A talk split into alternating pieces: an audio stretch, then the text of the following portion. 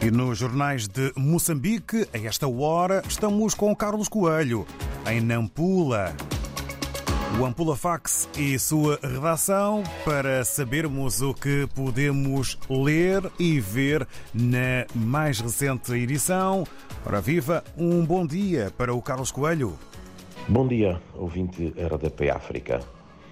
Uma denúncia forçou o Tribunal Marítimo de Nampula a emitir um despacho para atrasar a exportação de 250 contentores contendo feijão verde, uma mercadoria supostamente em litígio que seguia do porto de Nacala com destino ao mercado indiano. O denunciante faz parte eh, de uma empresa denominada ETG, eh, que está em litígio com um outro grupo comercial, a Royal. E tudo gira à volta do negócio do feijão Buer, a ponto de estarem a usar os órgãos de administração da justiça para satisfazer seus caprichos.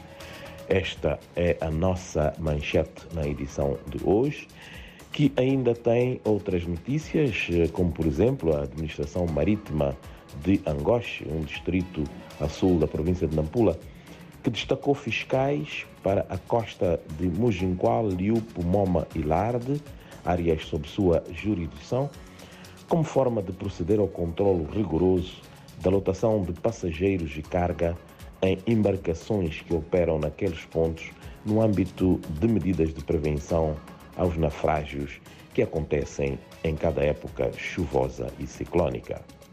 Um total de 257 salas de aulas construídas de material convencional misto e ou precário foram destruídas de outubro a janeiro corrente na província de Nampula por queimadas descontroladas e ventos fortes, sendo que este último fator decorre das chuvas que têm estado a cair ao longo dos últimos dias.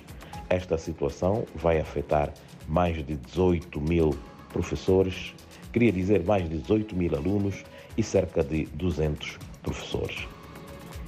Também é notícia na nossa edição de hoje que o setor de saúde declarou semana passada o distrito de Malema como estando livre do surto de cólera que eclodiu no mês de abril do ano passado em Nacala Porto.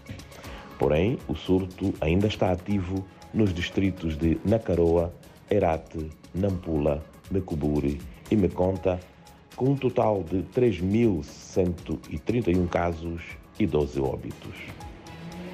Para fechar, está a ser flexibilizada a emissão de novas cartas de condução provisórias desde o início do ano em curso, na sequência da tecnologia oferecido pelo novo provedor destes serviços.